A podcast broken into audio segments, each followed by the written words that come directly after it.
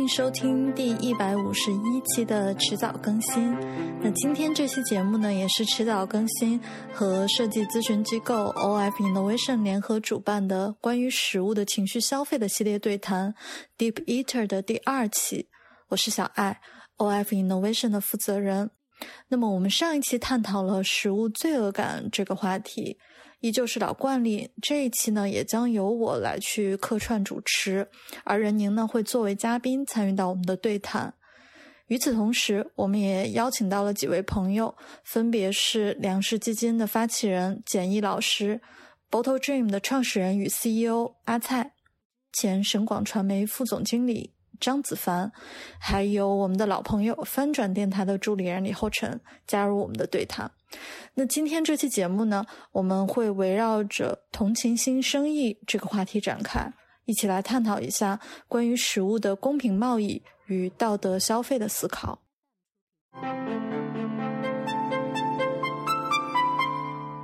首先，呃。为什么要去探讨这个同情心生意呢？也是基于呃有几个呃我们发现的一个市场的一个状况吧，特别是在疫情期间。然后农产品的这个销售，特别是助农的这个销售，就会有一个比较爆发式的一个增长。还有一个是今年其实是一个扶贫扶贫攻坚年嘛，所以也会伴随着这样的一个主题下，然后会有这关于农业、关于农产品等等相关的一些探讨。然后我不知道大家有没有在这个比如说自己的微信的朋友圈中有看到过类似于这样子的图片啊，就是。帮帮我们，对，就是我，我们先不去做评论或怎么样，但其实我想说的是，它可能是一个同情心呃生意的一个极端现象，就是一个悲情营销的一个一个状态，因为你可以在任何的场景下动用一个满是。皱纹，然后手握泥土，然后非常苍凉的一个老农的这个形象来去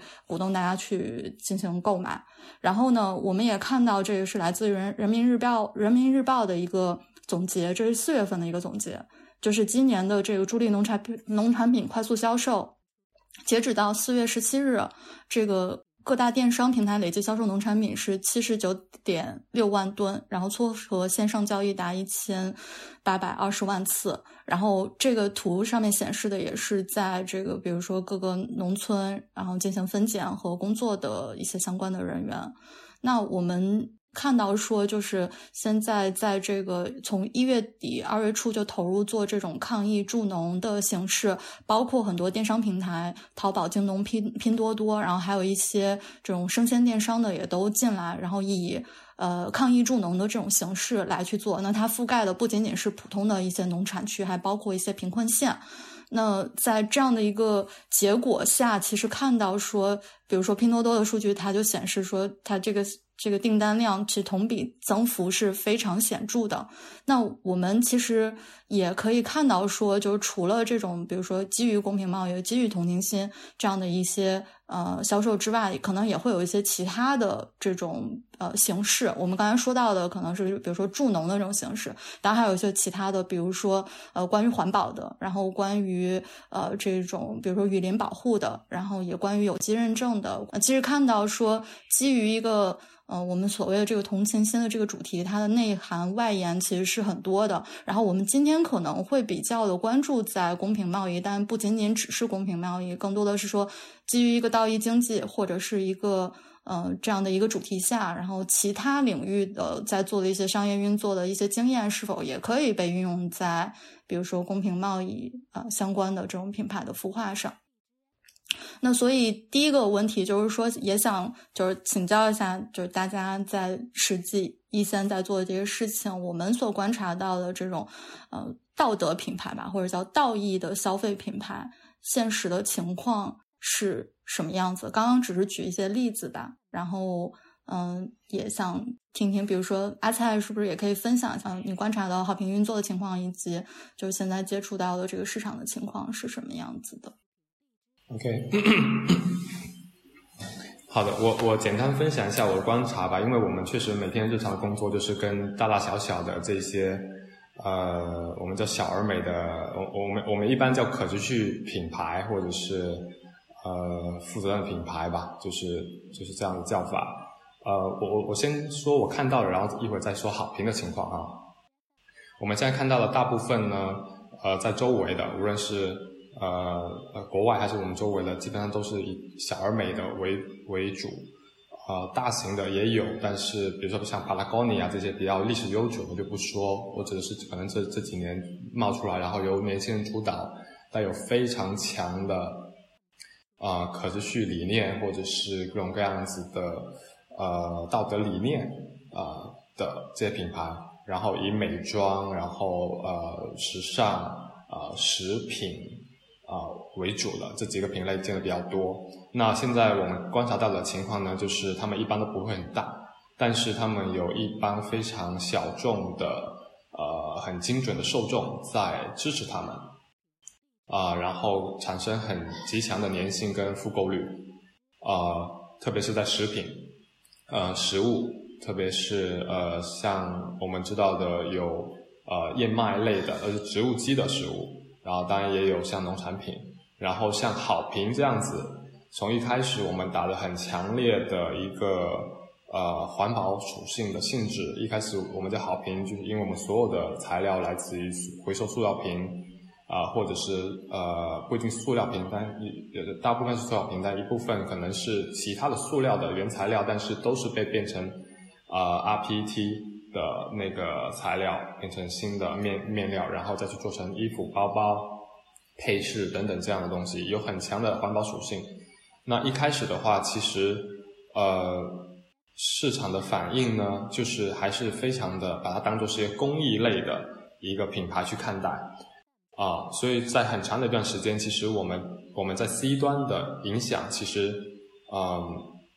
在一开始那半年并没有很打开，而是反而是更多是跟 B 端的合作，比如说我们跟可口可乐、跟一基金啦，然后有大一一非常多企业的订单啦，就这种属于定制型的，它还不是一个 To C 的品牌。大家看好你这个故事，但本质上你在 C 端消费市场里面，你跟其他的同类的呃 Fashion 的呃箱包的品牌，你还是不不构成竞争力，因为你只是讲了一个故事，你在设计，你的质量。你在很你在知名度很多的很多的层面上，你还没办法跟他们完全在一个一个市场里面去做竞争。然后随后我们第二年就调整了策略，就是坚定的要走 to C 的方向，因为整个好评的创始团队都是比较想做自己的一个一个 brand，一个 sustainable fashion brand。然后所以就重新 rebrand 了整个品牌，然后呃很注重 design。然后连续缺推推出了几款还蛮还还蛮畅销的，就应该说畅销这个词应该双引号，应该说在这个呃能够为可持续呃理念呃消费的这个群体里面还算是比较受欢迎的呃那么几款单品，所以慢慢慢慢最近也也也有比较多的媒体报道，然后也在呃国内的这个新消费这个这个新消费品牌圈子里面慢慢有一定的影响力，所以就是。现在目目前情况就是，呃，我们不能只讲那个故事，啊，那个故事我们我们会只是把它当做是一个呃那个真实的告诉大家这个品牌它的初心，但是它放在一个很公平、很更大的一个市场里面，我们要跟大家拼的，首先还是产品的质量、设计、功能这些一切产品需要具有的这样一。这样一些基本的就基本功吧，所以总结来说，我现在看到的这些呃，无论是道义品牌、负责任品牌、可持续消费品牌等等都好，啊，基本上都是处于一个还是比较小众的一个一个情况，但是他们有一帮啊很精准或者是非常支持他们的受众啊在啊在互动着这样子，嗯。明白，好，那不知道就是比如说简一老师在就是之前的经验中有没有看到一些相应的一些品牌在做的一些事情？嗯，那我们比较熟悉的呢，肯定就是说在这个素食领域，其实说说到这个道德消费品牌的话，那我想可能很少有其他的议题哈，会有素食这么，呃，就是对大家的这种呃价值观的这种影响会有比较深刻的，因为他一旦选择素食的话呢，他其实。他生活的改变是非常大的，就他不仅仅可能是说吃这一块儿，那可能在生活其他方面，包括在用方面也是有很大的一个变化。但另外一个呢，就是说他选择素食呢，往往可能不会只是因为单一的一个议题，对吧？可能大部分是因为大部分是因为动物的这样一个一个一个原因，但呢，很多也是因为比如说环境啊，也是因为这个公共健康的这些原因，所以它是其实是一个非常多的这个议题的一个交织点。呃，那我们比较熟悉的这些素食品牌，我发现有个比较有意思的特点，所以今天听到各位的分享也也挺有意思，就是说去了解呢，大家在在其他领域的这样一些一一些这个一些这样的这成绩和和取得的这样一些呃进展。呃，那在素食领域的话，更多就是说你会发现呢，嗯，他在对价值观强调越深刻的这样一些品牌的话呢，它它的这个忠诚度会更高，但是呢，它的这个呃广就是。广覆盖度和广度会更小，而且很多素食品牌的话呢，可能反而会淡化淡化素食这么一个呃这么一个。虽然虽然这个虽然虽然大家做这个哈做这个素食品牌也好，或者选择这么一个生活方式也好，它是有非常深层次的一些价值观，但是呢，它可能反而会避而不谈对那价值观，啊，反而呢会去会去在一些比较大家比较容易接受的一些层面，比如说像这个呃 lifestyle 啊这些这些层面上。去去做一些这个呃跟公众的一些一些接触，所以所以这个挺有意思。然后另外一个就是说，呃，我们比如说我们在一些这个非常大的一些领域，我们还没有看到就是太多的这方面的一些实践。比如说在这个呃渔业的渔业的领域，渔业的这个领域呢，其实呃对不管是在素食圈还是在素食以外的圈子呢，都相对比较忽视的一个领域。呃，但是其实最近一些这些年的一些研究也也显示，其实渔业呢是在这个呃奴就是奴工的这样一个啊 slave 就是这种现代的 slavery 这种奴奴隶制的这样一种用工的这样领域呢是是非常严重的、非常泛滥的一个领域啊。但是这个领域呢相对来说呢呃得到关注也比较少，所以我们在目前来说也没有看到太多的这方面的一些这个呃这方面的一些一些实践。嗯，对，所以所以前面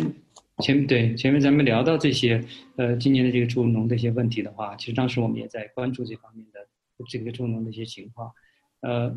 但这肯定跟我们我们之前的那个题目说公平贸易可能不太一样，因为公平贸易我们是比较强调比较强调说一种合作伙伴的关系，那这个而且而且而且很强调这种透明度嘛，那今年的这个今年的这个助农的这些这些情况，后来我们也。也可以看到，就是说有很多非常非常混乱的一些这样一些事件，而且这种这种关系呢，它是一次一次性的这种关系，它不是一个长久的一个一个合作伙伴关系。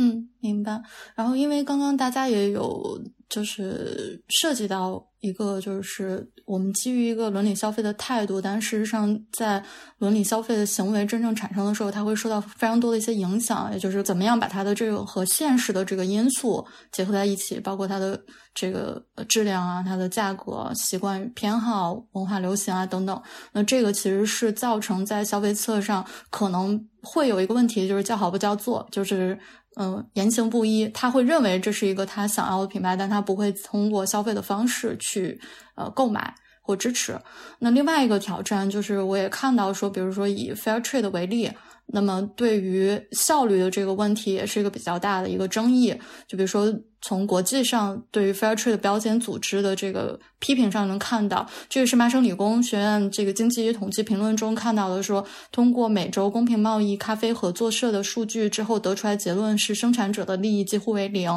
那么，公平贸易它原本是作为支持，比如说小农经济或合作社经济这样的一个定位上面来去呃发起的。呃，一种认证的体系，但它事实上在整个产业链中，呃，这个标签事实上对于。终端的这个最终端的这个销售有利，对于可能上游的这个并没有有一个实际的改善。然后另外一个就是可能它也会涉及到，比如说也有这种弱势的下游生产者，然后通过道德优势成为强势方。那在这次比如说疫情期间，也可能会出现有人借势，然后去通过助农这种方式，然后去销售一些残次品，或者是就质量并不高的。它其实，在一定程度上也打破了这个市场的平衡。那。就变成刚才简历老师说的，就是一次性的这样的一个问题，它不是一个可持续的。那所以我们想要去呃了解的第一个问题就是说，当然大家说这么多啊，那就是道德经济的这个情况，它是否达到了我们期望的一个预期，或者说什么原因导致于它没有办法达到相应的预期？然后这个呃，就是后尘，因为持续在研究这个与社会学啊，然后经济学相关，那你是不是可以分享一下，就是你对于道德经济的一些观察？我我其实对于这个问题，不光有呃间接的关注和去思考吧，其实也算是直接参与。实际上之前跟 Border Dream 还合作过，然后当时是我还在做想界的时候。所以我觉得它某种程度上也是一种道义经济，所以我觉得这个事儿的根本可以从两个角度来看。然后第一个，你当然从为什么要做公平贸易，或者为什么要做同情心消费，它要解决什么问题来看。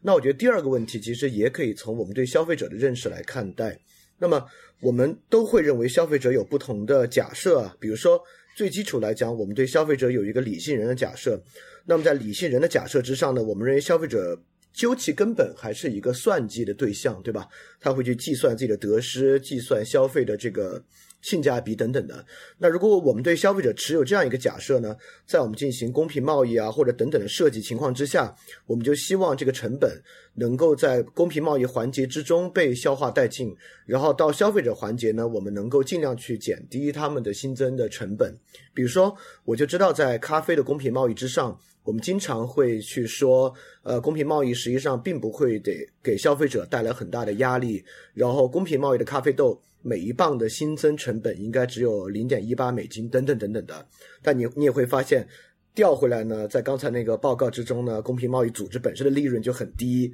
它的竞争力就很缺失。所以说，我们就会发现，就如果我们还认为消费者本身一定要是一个。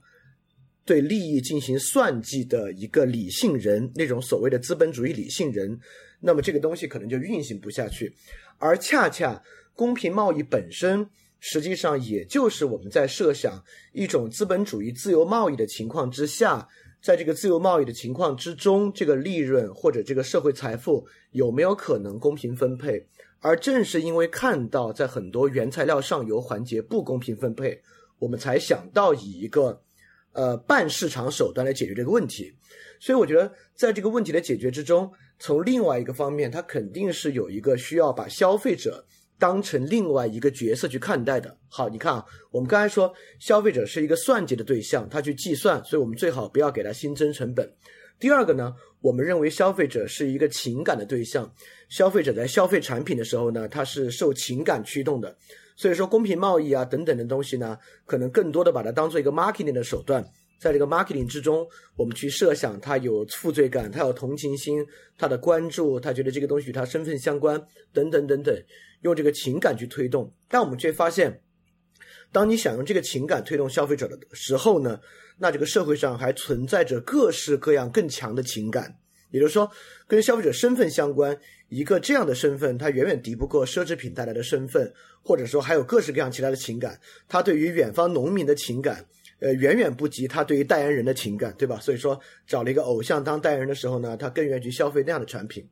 所以说，说到最终，可能有一个绕不开的很难的话题。我觉得啊，可能有一个绕不开的很难的话题，就是说，在这样的情况之下，我们还是不得不把消费者设想为一个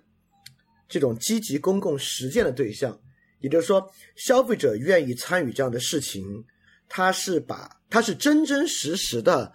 把参与公平贸易的商品消费当做他在社会上进行公正和正义实践的一个方法。当然，这个方法我们就可以想象，如果一个人对什么问题也不关注，他是新闻也不看，他在网上也不发言，他对于社会公正做的唯一的事儿就是他 买咖啡。花更多的钱买更多的咖啡，那我觉得这个是完全不可能的。因此，如果一个人真正是一个社会正义的参与对象的话，那么用更高的价格购买公平贸易的产品，只可能是他做这些事情的一个冲动而已。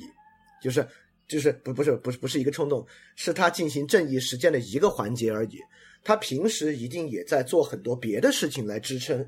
所以说，本质上呢，它是对消费者角色一个根本的改变。如果我们不要这样的改变，而是可以通过其他商业设计或者资源运作的方式，不管是企业 CSR、政府的税收减免等等等等，还是把它包在 To B 的环节之中，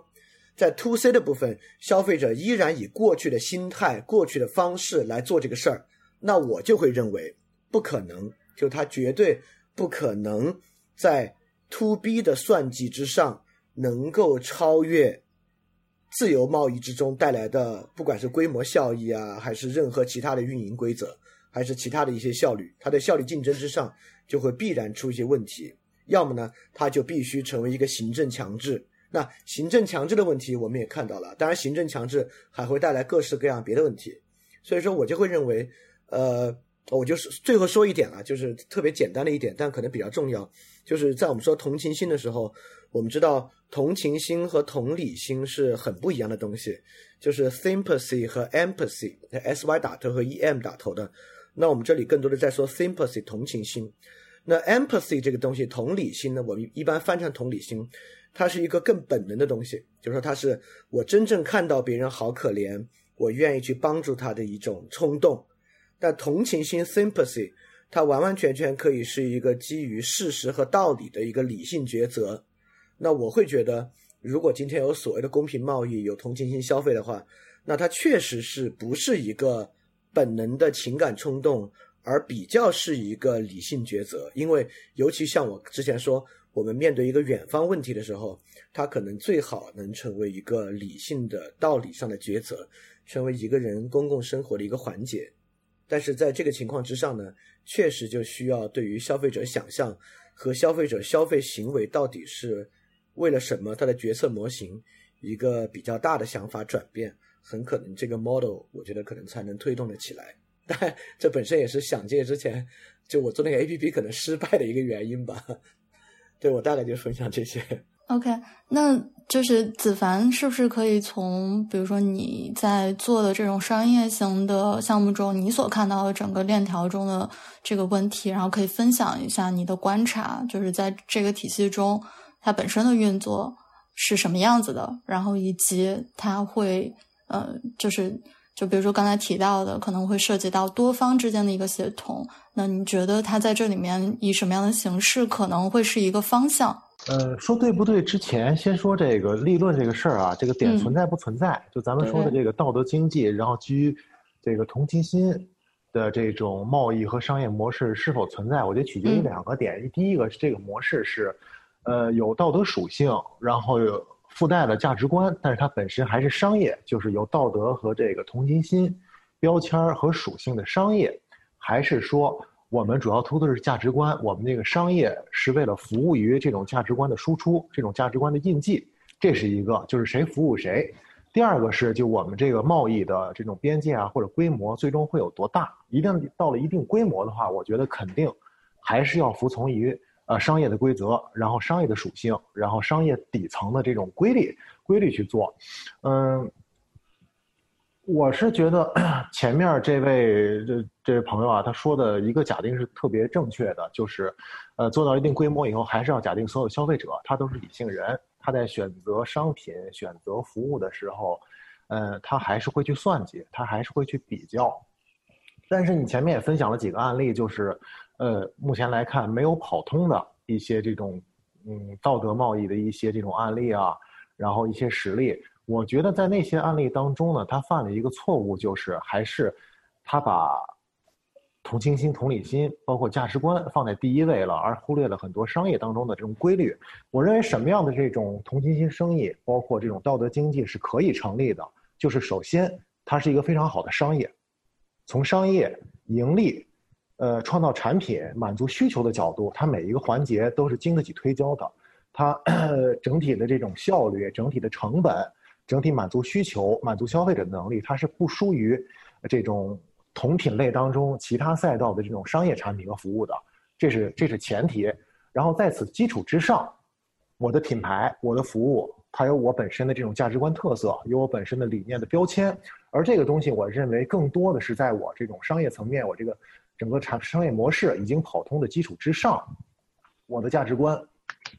呃，是可以作为一个我的我的营销。我的品牌推广，我对外宣传，我影响消费者的一个标签，再往上去赋能的，对对，我觉得这是核心的。就比方说你前面讲到的，今年因为疫情，很多地方的农产品，他去，就你像说用一个满脸皱褶的老头儿啊，或者说一些这种农户亲身示范的这种形式，去做去做去做推广。然后，但是我认为，就是从这个案例来说呢，首先他们的产品绝大多数都是很好的，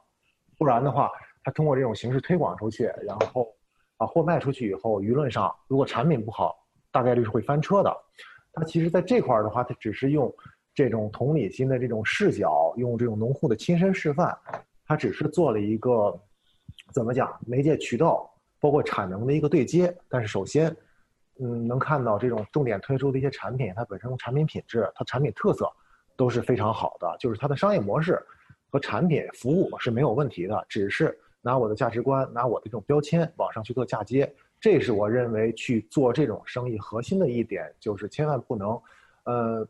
为了一些情感层面的东西、价值观层面的东西，而忽略了我整个商业模式的完整性，我产品和服务，包括里边一些能够跑通商业环节的关键的空间，就是利供应链，包括利润空间等等等等。这个首先硬件层面是要完善的，对，这是我我对这个事儿的一个看法。嗯，子凡，你能不能分享一下，就是你之前在做的整套的一些，比如说，嗯，营销相关的案例，然后它的整个的这一套体系下，就是因为可能也是需要有一些这种就是领域知识的，所以你不可以分享一下，就现实的这个运作情况是什么样子？比如说各个不同的环节，然后他们的这个分配的情况是什么样子，然后包括在这个过程中会存在什么样的问题？呃，就我做过的一些这种。呃，农业的项目其实多数还都是地方政府去主导的。地方政府其实在里边承担的就是一个政府职能，包括它的一个呃社会管理，然后经济发展层面的一个社会责任。但是其实就像我刚才说的，它越是有政府和商会，包括产业协会的参与，它越是会关注到这整个模式构建起来，在。就是商业层面是不是能跑通？因为，呃，政府做这个事儿呢，他必须得关注到各方各面的利益。因为讲实话，就是比方说，因为政府参与，他来统筹，他去主导这个事情，但是反而因为他的参与，导致某一方的利益受损。就比方说企地方的企业，比方说商会，比方说农户，比方说渠道某一方利益受损，那这个模式大概率是去跑不通的。因为政府的它一个职责和底线就是。呃，保证在这个整个模式当中，大家大概率都是要获益的，啊，这是它的一个职能。比方说，我们做过的项目是政府来主导去推广一个区域的农业品牌，就比方说，现在很多了，就是五常的大米，比方说某些地方的白茶，包括像广东有很多地方，它会有这种比如说偏轻工业的地方特色产业，都是政府把它多做当做当年的一个长线的规划。会利用它的一些政府资源来立项、来主导这个事情，并且也会拉着产业层面和地方在这个产业这个品类当中的头牌的企业来参与，再去整合农户。最终核心的一个目的是什么呢？核心的一个目的是把我这个地方区域产业的品牌做起来，从而能够实现这个商业上的成功和溢价。比方说，我把地方的这种大米或者是茶叶。包括说某一些地方的葡萄和木耳的区域品牌做起来，首先品牌做起来了以后，企业会获益，大家可以在这个公共公用品牌之下去贴牌儿，然后再去做自己的营销，去借势做自己的营销。其次，产业协会也会受益，包括品牌做起来了以后，然后呃整体的这种价格和利润率会增高，农户和这种经营者也也会受益，同时包括我整个地方。依靠这个供应平台做起来了以后，我同时我在对外输出自己的产品的时候，也可以在我自己的品牌下去整合其他一些地区生产同样产品的一些地区，它的品牌没有我强，我去可以整合它的产能放在我的品牌再下去重新设计产品包装，面向市场推广。所以在整个链条当中，是政府的一个底线，就是必须所有人都能从这个整个流转的过程当中。呃，去实现自己的价值，出自己的力，并且最终在这个模式下去去获益的，这就是我说的，就是 不管是偏公益的项目还是偏商业的项目，但是它最好是从商业和产业、从经营的层面，它整个链路当中都是能跑通的，没有谁说是因为在其中，呃，去服务于这个项目，呃，为了突出一些社会责任，让自己在商业层面去受损，对，那这样的话大概率整个流程上是转不下来的。嗯，明白。然后不不好意思，我我我我得插一句。嗯，我觉得我我觉得我觉得不是，对，就就就是刚才这个问题。呃，第一啊，说实话，现在这些需要所谓的公平贸易和同情心消费去帮助的，他首先很多人就是资本主义的失败者，不管是产业链下游的失败者，还是市场份额的失败者，是规模经济的失败者，它本身是失败者。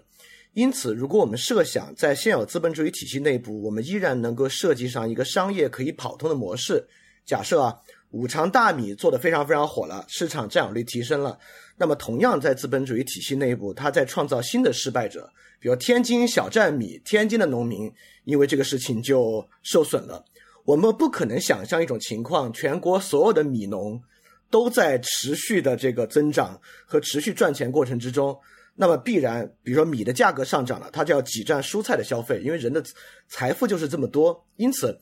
提出公平贸易的问题。就是在于资本主义本身是一个零和博弈的游戏，这个零和博弈的游戏，它有几种方式去解决，有有有有几种方式，我们消费者是可以置身事外，保全所谓消费者利益的。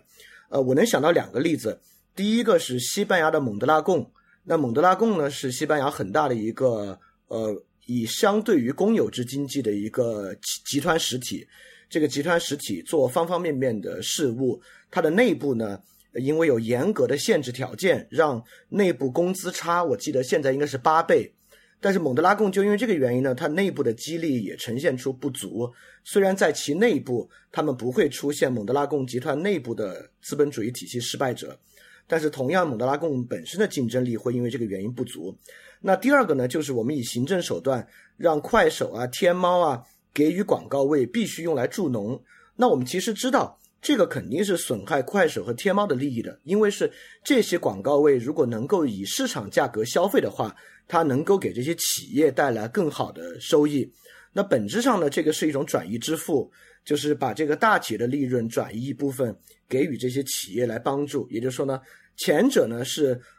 前者其实蒙德拉贡那种是一种政治学的手段了，我们以政治的方式来解决这个资本主义体系必必然出现零和博弈失败者的问题。那后者是呢，是一种行政转移支付，是一种类似税收的手段，以一种类税收的手段来实现社会的转移。那么前两前两个问题，在过去的情况之下，其实我们都发现它有不令人满意之处。比如说第一个问题，那蒙德拉贡体外排他，西班牙西班牙其他省份的资本主义依然处于一种，呃，就是资本主义中的失败者，依然处于那个问题之中。那么第二个方面呢，就是类似于一种转移支付、行政转移支付。那我们也知道，这个行政转移支付如果让这个呃类似计划手段越来越强，实际上整体效率会打更大的折扣。所以说，我认为才有公平贸易这样一种想法。那公平贸易这种想法，既然它指向的是这个问题，所以我确实不认为。呃，我们能够达到一种双赢手段，就是我们能够设计出既在商业上特别合理，又能够符合公平贸易理念的商业模式和商业计划来。因为如果设想出来的话，其实其实如果真正运转起来啊，我们会发现。跟其他的其实区别也不是特别特别大，就可能比如武昌大米这个品牌真的运营的特别好，那可能中间慢慢慢慢，因如果它在市场上要持续竞争，又形成了中间很大的经销商，那么这个经销商跟农民实实际的米农之间又如何进行利益分配呢？是又要走向蒙德拉贡的方法，还是什么别的方法吗？所以公平贸易的设计，实际上我认为最后可能绕不开的一个问题，就是消费者能不能承担更高的价格。那消费者承担更高的价格就是一个别的问题了。所以说，我我现在特别想插一句的就是，我确实有点不认为我们能够在这两个问题之上得一个双份儿，就是我们既设计出一个在商业上极其有竞争力的模式，它同时还解决了问题。我觉得这两个其实是比较难两全的。当然，如果有特别好的例子，就是说明这种两全的状况，当然也也也也是能够呃解答这个疑惑的。好，那这个因为刚刚可能大家对于这个命题其实是比较有争议的。我我相信子凡说的意思也是说，在一个这个比如说品牌或者是一个这个体系下运作的情况下，然后怎么样让他们的这个分配的情况更加的公平。但是后尘可能是从一个整体体系运作这个角度来去看，说可能它背后其实也会有很多的一些。这个内在的矛盾是没有办法通过这种方式进行处理的啊。我的理解是不是这样？啊？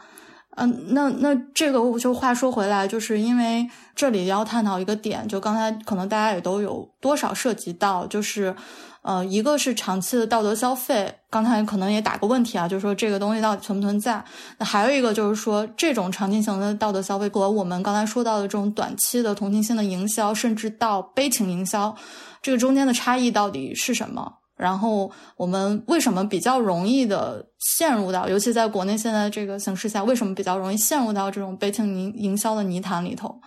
呃，然后那它又会导致什么样更加严重的一些，比如说系统的问题？就是有可能是我们，比如说基于一个好意，但是但这种好意有可能会导致更加严重的系统问题，所以也想跟大家讨论一下。对我我会觉得为什么会导致悲情营销呢？还是刚刚那个问题，就消费者本身是一个理性主体还是一个情感主体？呃，比较长期的公平消费其实关注的是贸易公平，这个公平呢更多是资本主义分配体制的长期分配的问题。那么短期的悲情营销呢，可能更关注灾害的问题。像这个疫情之后就有一波湖北产品在网络的销售，对吧？所以这里面并不指向任何系统性的。这个财富分配问题，而更多指向灾害问题。那灾害问题，尤其是大型的公共灾害，处于一国之内的，或者大家一起承担的，不管是水灾还是疫情，实际上人们有亲身的实感。这个城市的人，你虽然没有最后得这个病，你也有很多的实际感受。你平时也浸泡这个环境之中，所以这种悲情营销呢，更容易打动人。那么这种打动呢，就更像是一种 empathy，就是他的情感层面的。但是长期的道德消费就得取决于这个人对于，因为人不可能持续泡在一个悲伤之中，那更多的呢就是你对于一个实际存在问题的呃理解。就像很多程序员其实一直捐钱给一些开源的项目，或者像我也每每每次持续捐钱给 Wikipedia，每个月都在捐。那么这种情况之下呢，并不涉及任何短期的悲伤的同情心。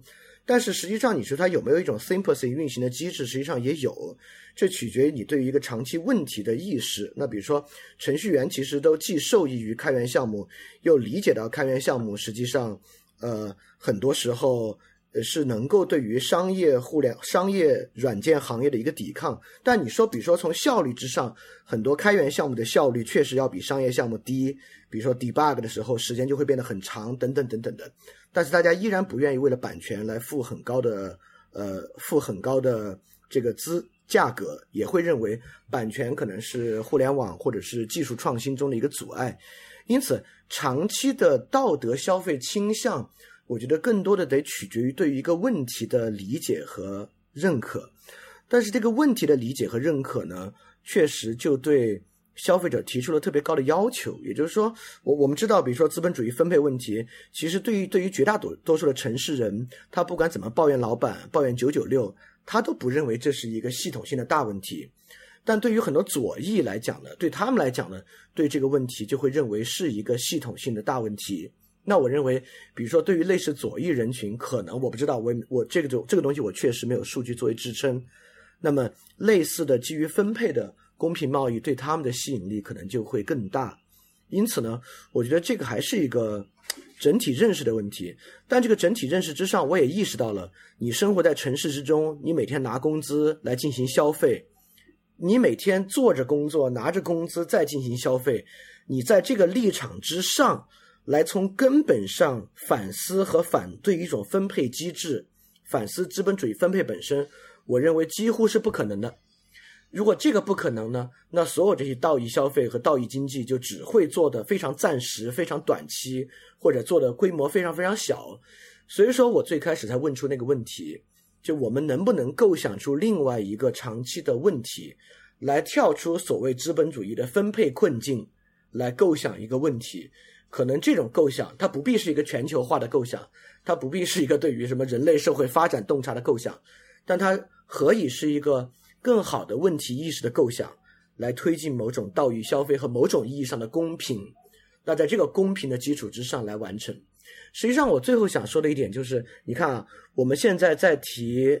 一种内循环的经济模式，那内循环的经济模式呢，人们在提国货，那么这个国货的构想呢，就是。呃，我我我我我首先我并不认可这套叙事啊，但确实存在一套叙事，就是西方国家对于中国崛起的遏制，导致西方国家呢，它本质上要压抑中国企业，因此这个情况之下，里面当然具有一种同情心，而这个同情心呢，就带来了一个消费。你看，它化解了资本主义分配体系不公，而把它变成了大国政治博弈的一个叙事。这套叙事赫然比一切。我们要去帮助一个非洲的咖啡农，帮助一个南美的果农，要更击中人们的内心，更形成人们对这个事儿的理解。因此呢，在接下来很长的一段时间，很可能这样的一个道德消费，这样的一个公平贸易，会处于虽然他们不是不使用这个词汇，但实际上它的内在逻辑等等呢，却长期符合这个公平贸易的这个实质，或者这个公平贸易的运作。等等等等，包括我们上期已经看到了，我们上期虽然说说的是罪恶感，但是马上就出现了新的这种呃无糖汽水品牌，上面打着什么为中华之崛起而研发这种怪怪的词汇啊，什么全国货啊，等等等等的。所以说，这个是不是又是一种公平贸易呢？而这个会不会给我们一种提醒，就是我们可不可以超越这个资本主义分配体系的问题意识？在另外的问题意识和视野之上，构建我们对于公平的叙事，可能更有助于这种的推进吧。不要不而而不把它变成一个呃，必然是一个特别小范围、特别窄化的东西。对我这是我我的看法。哎，浩哲，我想基于你在就你的你的这个呃看法，我想来做一些讨论哈。嗯，就首先，我觉得任何的。就我们现在今天在讨论的，我前提是我们在讨论的是一个商业问题，对吧？对。啊，那么首先，所有的商业商业价值，我觉得都是基于社会价值的。呃，社会价值从哪里来？就你解决了一个社会问题。这个社会问题不不一定是跟公益相关的。就比方说，如果我随便说，我现在想吃一个苹果，那么就是基于马斯洛的这个金字塔，对吧？上面所有的这些人类的需求。被解决、被满足的时候，其实都是一个社会问题被解决了。嗯嗯，这样去说。那么，呃，我觉得同情心消费也好，这个道德经济也好，其实是在之前的那个社会问题上面去加了一个附加题，就是说我现在想吃一个苹果，但是我在吃这个苹果的同时，能不能还能帮到别人？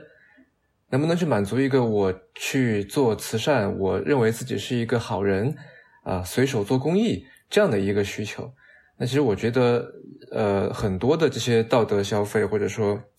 道德经济里面的这些玩家，其实在满足的是这样的一个需求。这也是刚才就我们在说，一个包包它首先得是一个好的包，它得好看，它得好用，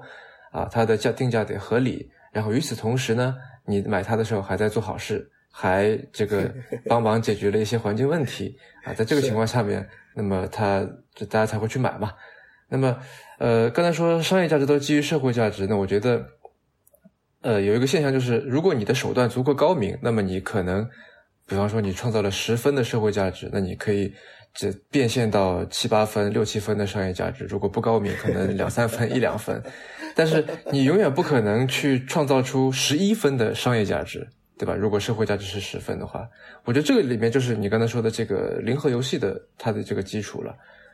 啊，因为绝大多数的这个道德消费或者悲情营销，其实它并没有在创造整体的价值，它没有让整体的价值变多，它只是在做一个搬运。它只是说，可能一一块钱，像你刚才说的，本来要花在别的地方的，现在你可以花在，比方说把它传通过这个产业链一路传递到这个末端的果农那里去。啊，那呃，然后你刚才说的这个有没有出路？我是在想，我觉得可能唯一的出路就是技术。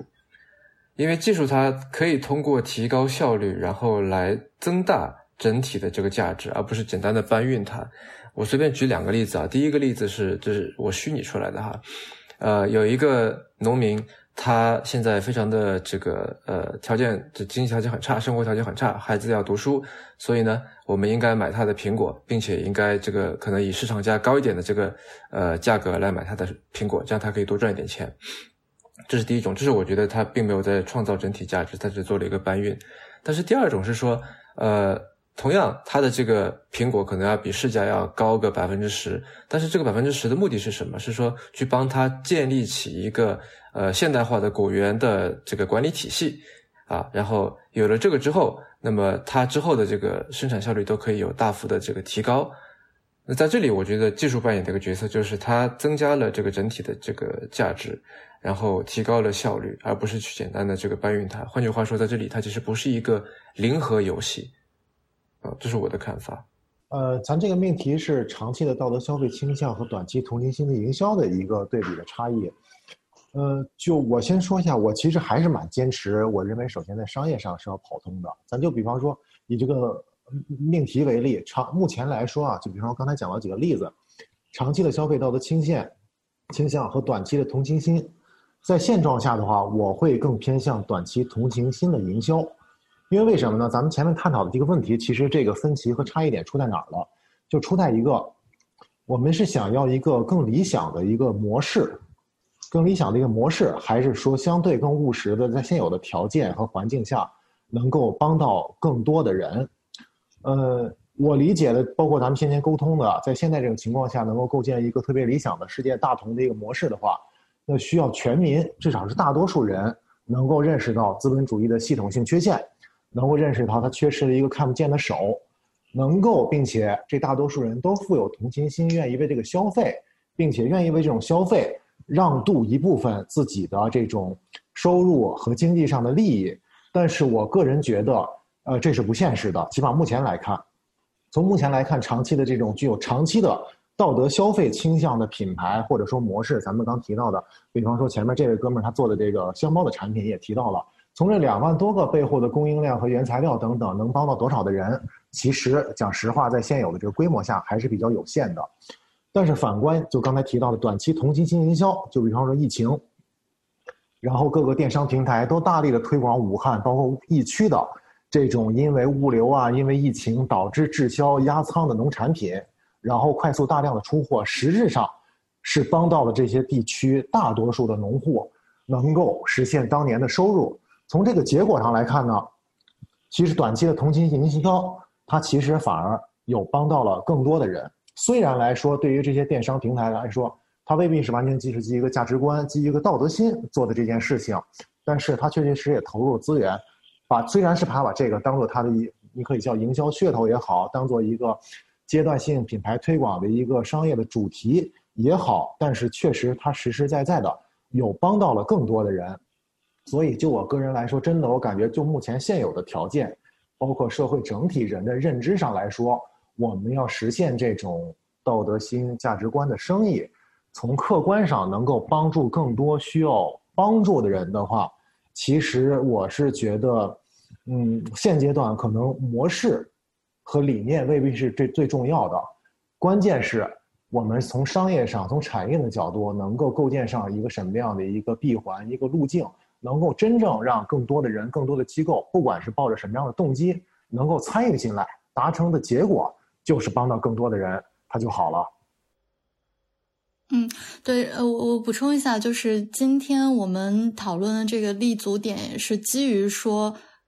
同情心生意，它也是生意，就是说，它是先要有这个商业的立足点，然后在此基础上，我们来看加入了同情心，或者加入了，比如说对于系统性的这种反思和思考下，它会存在什么样的问题？它的程度上面是否会有一些？比如说过于极端，或者是嗯不太合适的点，然后以此去找到能够反哺于商业增长的比较好的一些方式。所以前面的话也是分享了一些可能现在是。呃，以商业品牌在运作，而且相对是比较成功的一些案例，所以就是今天可能重点我们也会放在这里来去进行讨论。那嗯，涉及到的这个问题呢，就是说我们除了就是刚才子凡也一直在谈到说，就是它其实是一个。首先，它还是一门生意，但是呢，它又不是说必须认同责任感才去购买。在这个过程中，这个是二十一世纪经济报道，他也发现说，国外的伦理消费研究也发现，呃，发达国家消费消费者尽管购买了非洲的商品，但背后的动机是非常多样的。它并不是说一定要去为了解决这个过程中的一些系统的性的问题。那我们其实在这里就需要去做一个。问题的这个嗯，这个联想了，就是说，除了去呃，比如说基于他的这个对于系统性的反思，或者是基于一个啊责任感，那么还有哪些可能的模式或比较好的一些方式来帮助我们进行一些思路上面的拓展，对于去做这个商业性品牌更加有益。好的，我来讲两句吧。嗯，我其实刚刚蛮蛮赞同那霍晨说的那个观点啊，嗯。就是长如果是长期的那个，要把它当做这个长期的事情来看的话，对消费者其实他需要去培培育一个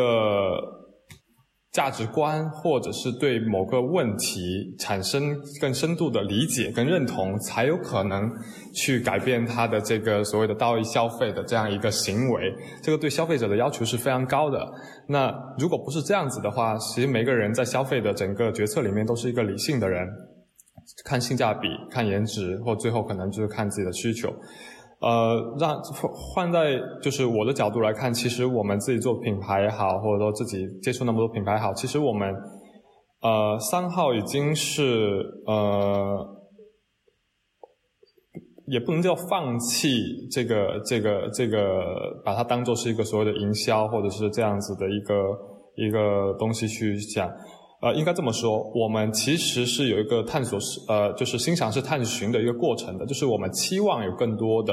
消费者或年轻人，他们是对一个更加呃比个体更大的议题有更多的关注，从而去塑造他们的消费观念。所以我们是有这样一个愿景在的，以至于说我们现在对我们所做的品牌，以及对其他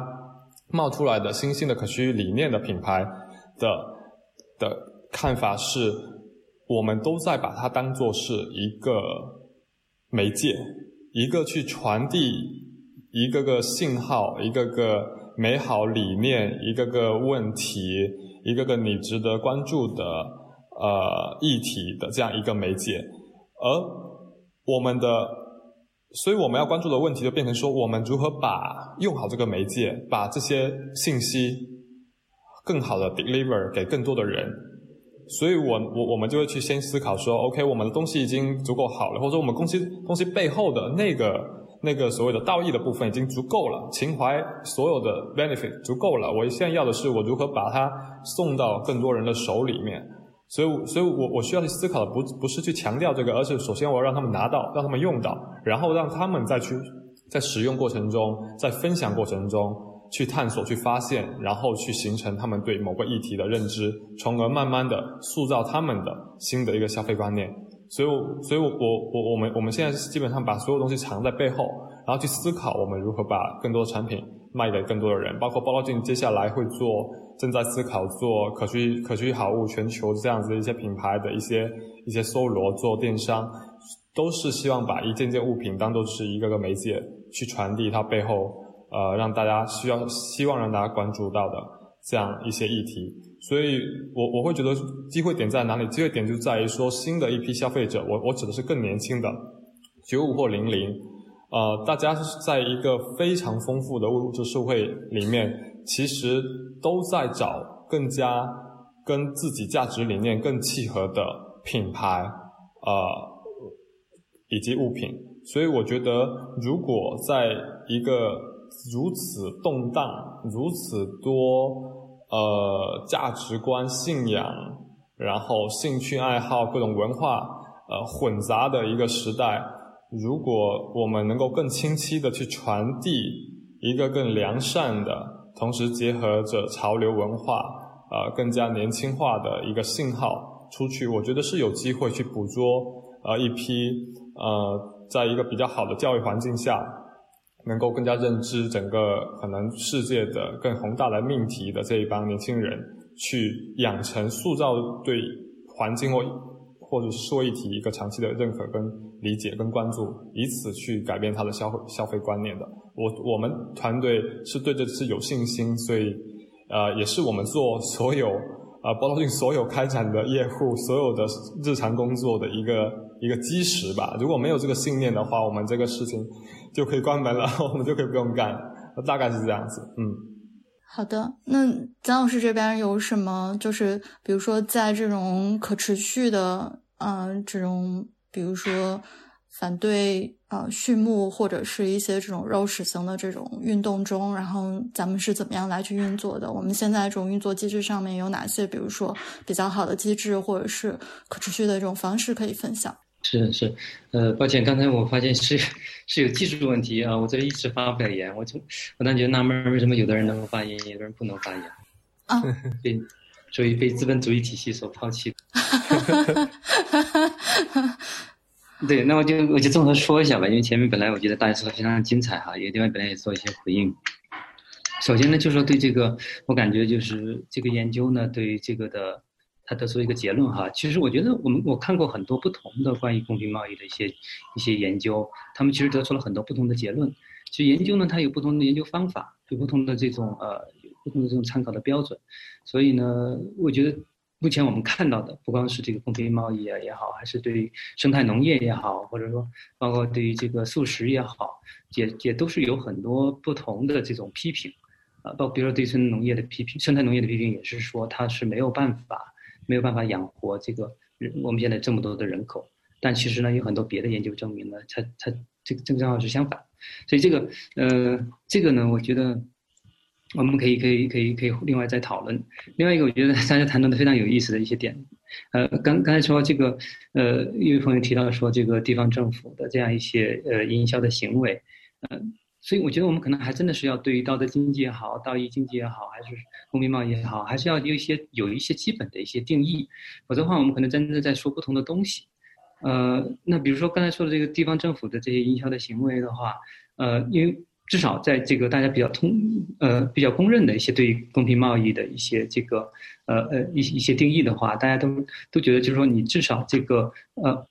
你你这个你的这个受益者在里面呢，他是一个他是一个平等的一个合作伙伴。呃，那那在这样刚才咱们说的这些这个行为里面呢，我们是没有看到没有看到这个真正的这些受益者的这些人是在里面是消失的。你只是看到了一个一个一个急于去做这个地方经济推广的一个一个政治的一个动机啊，你看到这样一些非常强烈的这样一些地方的这样一些呃呃呃代表人物的这样一些一些一些东西，但是你没有看到真实的人。但另外你也没有看到，就是说这些产品它实际上对于环境的影响。在哪？那这个环境影响，那其实我们说的环境问题，其实就是也是一个公平问题嘛。也就是说，我们我们这代我们代际之间的一个公平问题。那那那那那这些产品呢？它的这个这这些在里面全部是消失的，我们是没有看到的。呃，所以说我觉得就是好像我们是不是应该对这个要有一些基本的一些一些共识？呃，我想想想，就是像其实像刚才说的另外一点，呃，其实我们今天谈的大部分都是还是说消费者该怎么做。但其实说，至少从食食物这个角度来看，哈，其实我们真的不应该把所有的责任呢全部推给消费者。呃，其实我什么东西出现在我们餐桌上呢？它不仅仅是一个消费者选择的结果，它其实什么东西出现在我们餐桌上，出现在菜市场，出现在餐馆里，它其实是这个食物体系的一个呈现的一个结果。很多时候我们只是在接受这么一个结果，啊，然后呢，但是我们很多时候把这个我们把所有的责任呢都推给的是消费者。呃，认为消费者的选择呢是决定了这一切，但其实其实是今天是非常复杂的一个一个一个一个一个情况。呃，那那地方政府也是一样，就是说在在在做这些地方这个呃食品营销的这些政府的时候，这些这些政府政策的制定者。那他们有没有想过？他们他们当然，我希望他们，我相信他们初心初心是好的，初衷是好的。但他们的初心和初衷，他们是不是可以通过更好的实物政策，而不是仅仅是去靠所谓的大银行？我们说今天用微信营销也好，或者用别的词汇也好，去去让消费者来买单，仅仅是这么一个简单的一个一个一个交易行为，来来实现这个呃哪个出现一个惠民的结果？我觉得这个其实是一个里面。呃，如果地方政府是这么来做的话呢，虽然他的初心可能是好的，但很大程度上他其实在逃避一个真正的一个责任。他作为一个这个公共领域的这样一个政策制定者的一个真正的一个责任。那那我可以给大家举一个更具体的例子，因为我呢也也挺巧的，就是一月一月一月初去尼泊尔旅游，啊，我们住在一个小农的家里，就是他们这个农场就他们一家人，也是一家三口，我们一家三口。那挺有意思的一点就是说。他们呢，其实也出现了类似跟中国很类似的情况，就是他们封城之后呢，呃，就是封国之后呢，他们出现非常类似的情况，因为他们很很很依赖于这个印度，呃，你你像印度的这个疫情是非常严重的，所以所以在在那个时候，他们也呃发生了类似于像武汉啊或者国内这样一个情况，也就是说，很多养殖户呢，他们的这个鸡就是就就就没有办法，他们宁愿把鸡给就就就饿死啊或杀死啊，然后就是就是因为他们没有办法，就是这个这个饲料没有办法呃呃过来，所以呢。呃，在这样情况，但是我们我们待的那个农庄的那个农户呢，他不是一个，他没有加入一个工厂化养殖的这么一个一个体系，所以他其实还是个小农，他其实也也养了十多头十多只鸡，然后养了两头牛，还有别的动物，所以他他他几乎是没有受到这个疫情的一个影响，所以我说这个原因是什么呢？就是说，呃，在这种工厂化的养殖里面呢。就是我们，我我我本人，我本人的背景是做纪录片嘛，所以十多年前也是因为拍一部纪录片，就关注这个这个这个呃畜牧业的问题。那我在我我每六年呢会去重新回到这个地方再去拍摄这些。完我发现我第一次拍摄的这些小农已经完几乎完全消失了，就他们在这个养殖体系养殖体系里面呢，他们是没有立足之地的，因为政府的巨大的补贴，就是说你你的这个养殖规模越大，政府的补贴越大，然后政府的巨大的补贴再加上他们这规模化的这样一个优势。使得小农小小型养殖户他是没有任何的优势可言，在这样这样一个体系里面，那这个时候呢，我们的对于这样一个这样一些产品的帮助呢，反而让我们忽视了一个系统性的问题，就是为什么为什么这样一种工工厂化的养殖体系，它它的韧性是如此的贫乏？就是说，一旦出现了任何的这种呃自然灾害也好，或者说任任何这种，它是它是没有办法应对的。它它像一个就是非常残缺的庞然大物，它没法应对这样一个呃我们我们所面临的这样一些风险，所以所以这样的话，他们这样一种这样一种呃我们这样一种养殖方式的状况的话呢，同时又给给我们造成另外的这样一些一些风险，所以所以怎么说呢？就是说，我觉得就是呃结合就是我们做的这些关呃这个领域的工作来说的话，我觉得就是在几个方面可能是真的是同时要要要进行吧。就一方面就是说。呃，从从从这个慈善向公益的专业，就是说，就是这种我们说的这个道德经济也好，或者说，呃呃，公益贸易也好，可能是消费者基于一种更更深的一种价值观的一种认同，去支持呃，去支持相关的这样一种实践，一种一种呃，这个农业实践也好，或者生产实践也好。另外一种呢，我觉得就是真的呃，如果我们把所有的责任的这个消费者的话，那那那些本来应该承担责任的人。本来应该承认责任的机构，他们在这里面就消失了。嗯，我觉得简易老师说的非常好啊。嗯，就是的确，我刚才也在想这个问题，就是基于后神刚才在说的这个，就是不是个零和游戏？那么，因为我们都知道，在任何一个机制里面，权责力都要对等嘛。那么，消费者如果说他就是打引号的做了好事的话，那么他其实他承担这个责任是究竟是谁的责任？是他自己？我吃了一口肉，然后我需要承担。这个责任呢，还是说他是在替产业链上面的某一个或者某几个角色在承担这个责任，对吧？然后我刚才想的是，为什么道就是这个道德经济啊，刚才说说助农啊或者什么的，其实很多都是跟食物是相关。像我们今天其实也在谈论食物嘛，因为呃，虽然说道德经济也有像这个阿塞他们在做的这个包包啊，就是用这个回收塑料来做。呃，跟食物没有关系，但是很多都是跟食物有关，因为食物本身是来自于环境的，就食物背后，它直接直接就是环境和人，对，它是来自环境，是人去种或者人去养的。那呃，食品工业其实跟很多别的工业不一样，它不是一个金字塔型的结构，就不是说塔尖上面的呃这些极少数的几家这个供应商或者说几家大公司来为大多数人来供应这个呃产品。它是有点像是一个呃漏斗型的结构，就是上面也是很多人，很多农民同时在这个种地或者在养殖，或者在捕捞啊，然后这个中间环节其实玩家相对是比较少的，然后它对接的是广大的这个消费者，所以呃食物它天然是跟环境跟人是相关的，那么我觉得跟食物有关的道德经济其实或多或少的都在谈论说怎么样去可以改善或者说帮助别人去改善它和。这个人和环境的这个关系，那我们现在可能更多的是这个呃，道德经济更多的是体现在说，呃，直播助农啊，那就是这个增加这个渠道，对吧？这个或者说呃，利用一些社交媒体转发，帮他去扩大这个声量，大家知道这个事情，那就是跟我觉得跟品牌会相关，呃，但我们在做消费品投资的时候，其实除了渠道和品牌之外，另外一个非常重要的一个点就是供应链。呃，这个其实就像刚才简一老师说的，呃，我觉得道德经济在现在这个消费社会的机会点，一方面是说它可以解决一个附加体，就我刚才说的这个，呃，在产品本身的功能被满足之外，还有一个呃心理需求、心理问题被满足的一个一个一个价值。另外，我们从整体上来看，就是它的确为呃大规模养殖、为现在高耦合高耦高耦合度的这个农业产业链提供了另外一个可能性啊。我觉得从宏观角度来说，这可能是另外的一个一个机会点。对，就比方说，我们可以用一些农业科学的角度，呃，一些一些技术去解决，无论是小型养殖它的这个供应链的问题，对吧？种子啊、饲料啊、肥料啊等等，或者说在这个大型的工业化养殖当中，呃，会出现的一些问题，我觉得这可能是也是一个机会点。因为说起道德经济，可能这个机会点不仅仅是关于呃消费品牌，对吧？更加是产业链上下游的所有这些玩家、这些角色。我我补一个我的看法啊，我我补的尤其是我们对于呃，就是你刚才这个点里面跟技术相关的看法，因为我一直做所谓技术批判嘛，所以说我唱个反调啊。对我我我就认为，其实，在农业上，我们知道，尤其是比较显著的，就是育种的技术和化肥的技术是如何从彻底从根本上改变这两个产业的。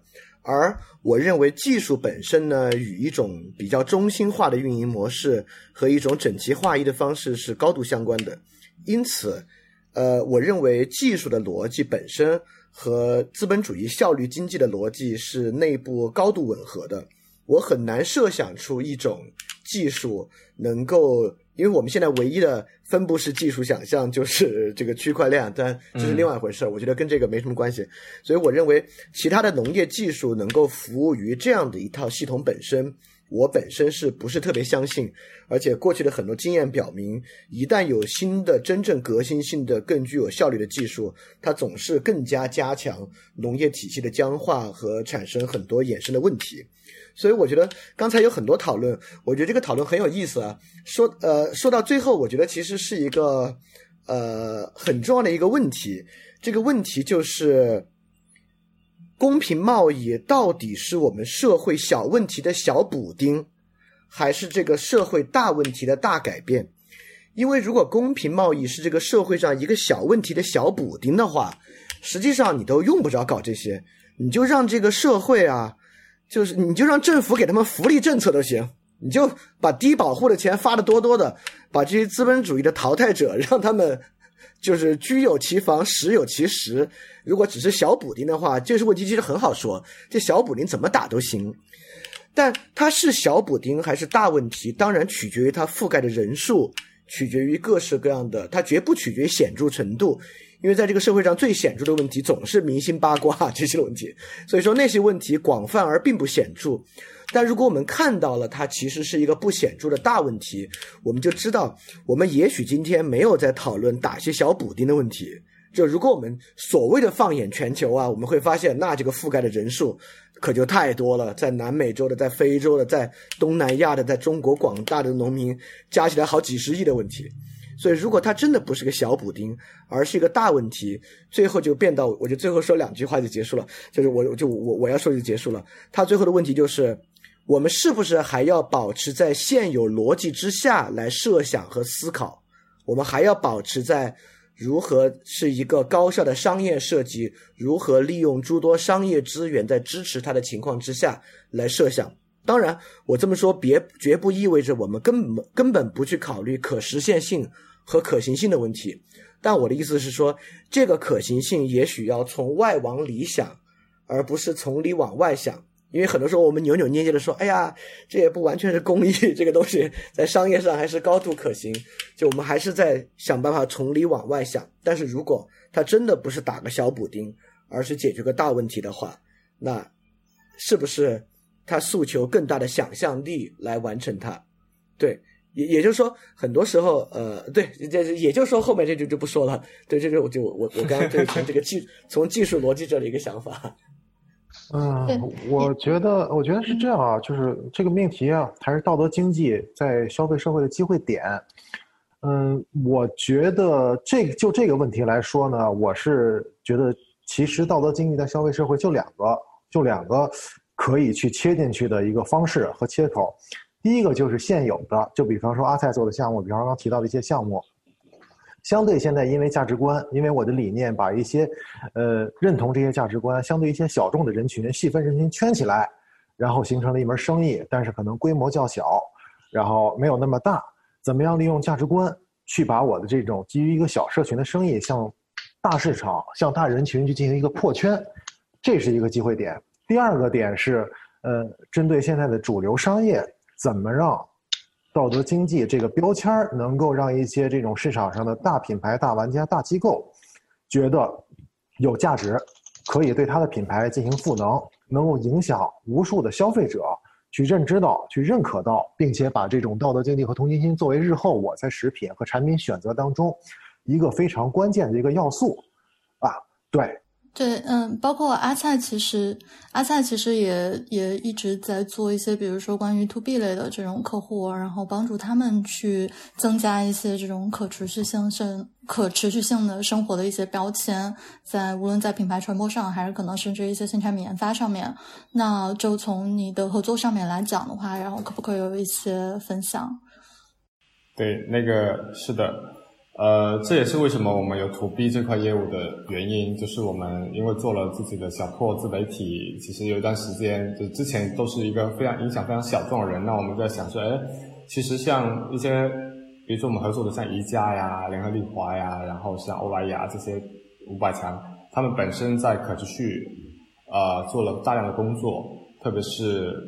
过去的五年以及接下来这十年，因为大家都在二零二三呃二零三零有 commitment。那我们就在想说，哎，与其我们一方面我们只是一个小的窗口，在讲，在面向自己十来二十万的一个一个一个小受众，那有没有可能我们跟这些大的品牌，因为他们本身有知名度，而且他们本身做了事情，然后他们本身也需要沟通，而且他们的影响力更大，所以我们其实，在 to B 的业务这边，其实是在协助一些已经在可持续、在供应链、在原料做比较好的实践的这些啊品牌。帮助他们向年轻的消费者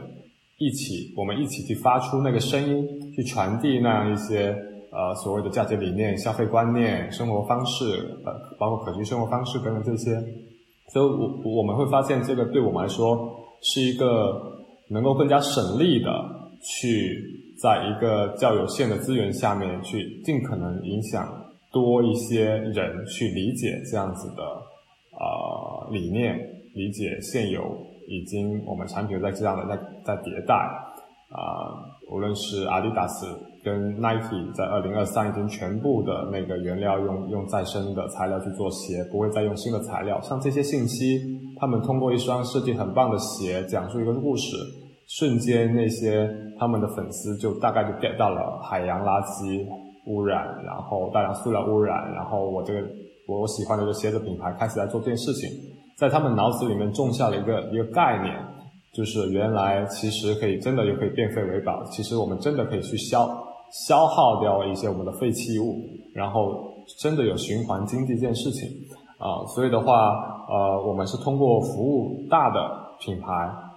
以此来实现我们要影响更多年轻消费者的这么一个目的，当然同时也是我们现金流的一个重要的补充，嗯，大概是这样子的一个一个关系。明白。然后，因为这个问题也涉及到刚刚大家谈到说，就是除了在现有的这个框架体系内，怎么去找到一个路径，然后还有一个就是，甚至去想象一种新的呃方式，比如说这里涉及到的，嗯，关于呃，就是政府的职能，然后以及商业的运作，然后整个供应的体系到消费者这样的一个呃。整体的一个系统下，然后有没有一种新的想象的空间？我知道，包括嗯，蒋毅老师其实一直在做的是面向这些不同的群体做一些，无论是教育还是做一些活动等等，都在尝试影响他们。就是也是不是也可以分享一下，就是实际在和这些不同的机构啊，然后组织呃受众在沟通过程中所遇到的一些挑战和问题。挺多的，反正今年的话呢，我们。是比较偏向来从这个政策方面去多做一点工作，呃，这样的话呢，就是跟对于我们以前几年的在这个消费者领域做的工作呢，会是一个很好的一个呃，去去去互补的一些东西。嗯，反是这样，我觉得就是说，现在目前来说，我们的具体到我们的工作里面的话，可能还是一个呃，一个一个就是。这就是大家对于这个呃食物体系的一个一个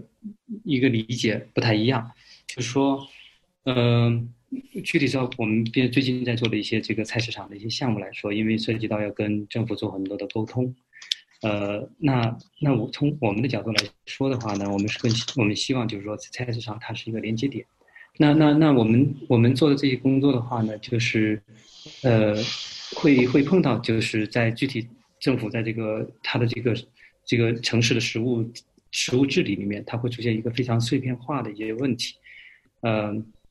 那这些碎片化的问题的话，其实在去年我们举办粮食峰会的时候，也也也出现过。就是说我们去跟那我就不说哪个城市了，反正也很大的一个城市的区政府在谈这个事情。呃，那那政府方面也是非常的积极，非常热情，呃，非常希望能够促成这个事儿。呃，但我们坐下来之后呢，大家在谈了大概五分钟，谈了五分钟之后，他们突然意识到，哎，我们好像没有一个能够跟你们做的事情对口的机构，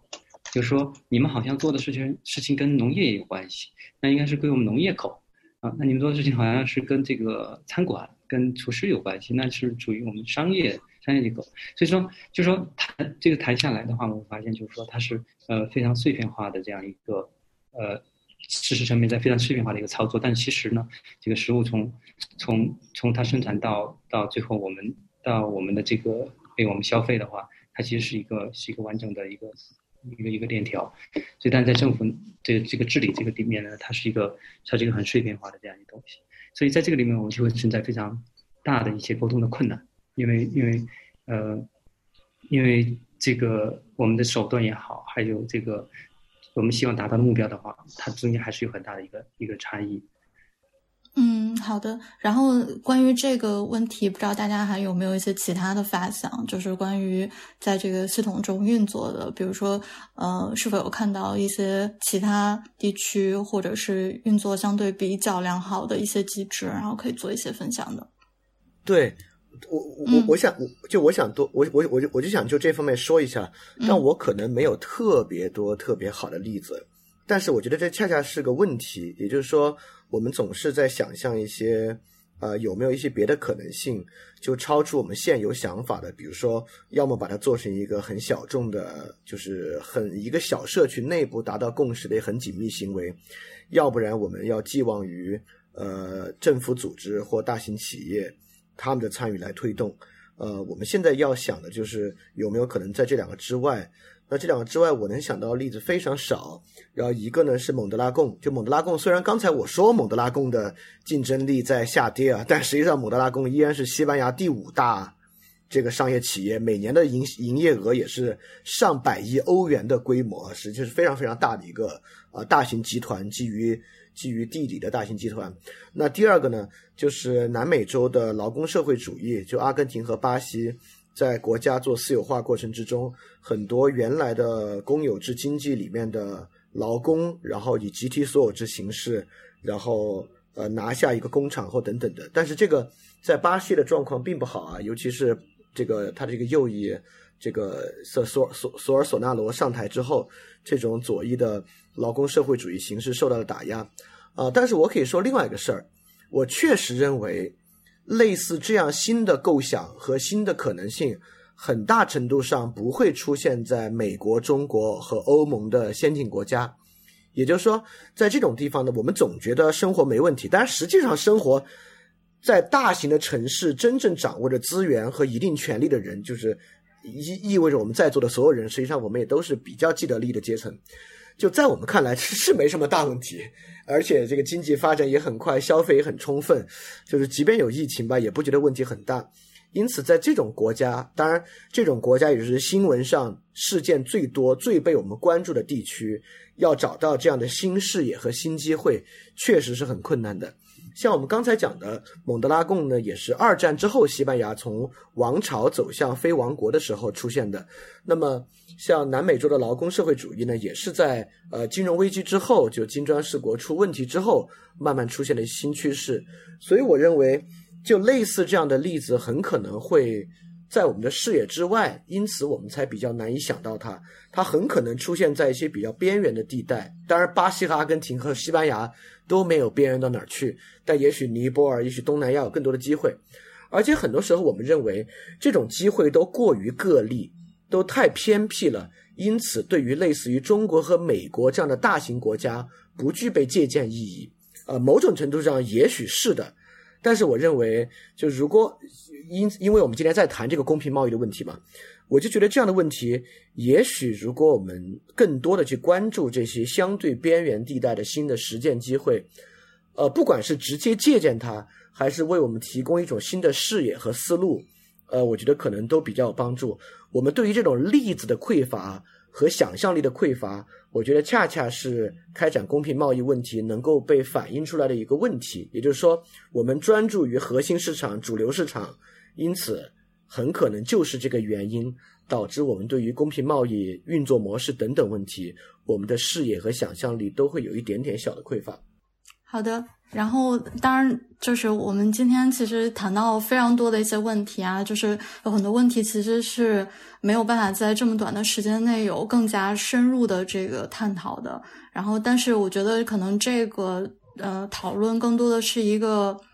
触发点吧，触发大家大家去重新思考，说我们可能嗯，就是多少会听过的一些呃这个例子也好啊，或者是现状也好，呃，这个到底在这背后会牵扯到哪些不同层面的问题？我觉得这个思考是非常重要的。那我我们今天的这个讨论，因为时间的原因，可能就要先到这里了。那么下一期。我们将来一起来聊聊区域食物出圈与身份认同这样的一个话题。您刚刚收听的是迟早更新的第一百五十一期，这是一档探讨科技、商业、设计和生活之间混沌关系的播客节目，也是风险投资基金 Once Ventures 关于热情、趣味和好奇心的音频记录。我是今天的客串主持小爱，希望通过这一期的对话，能够让熟悉的食物变得新鲜，让新鲜的食物变得熟悉。好，那我们下期再见。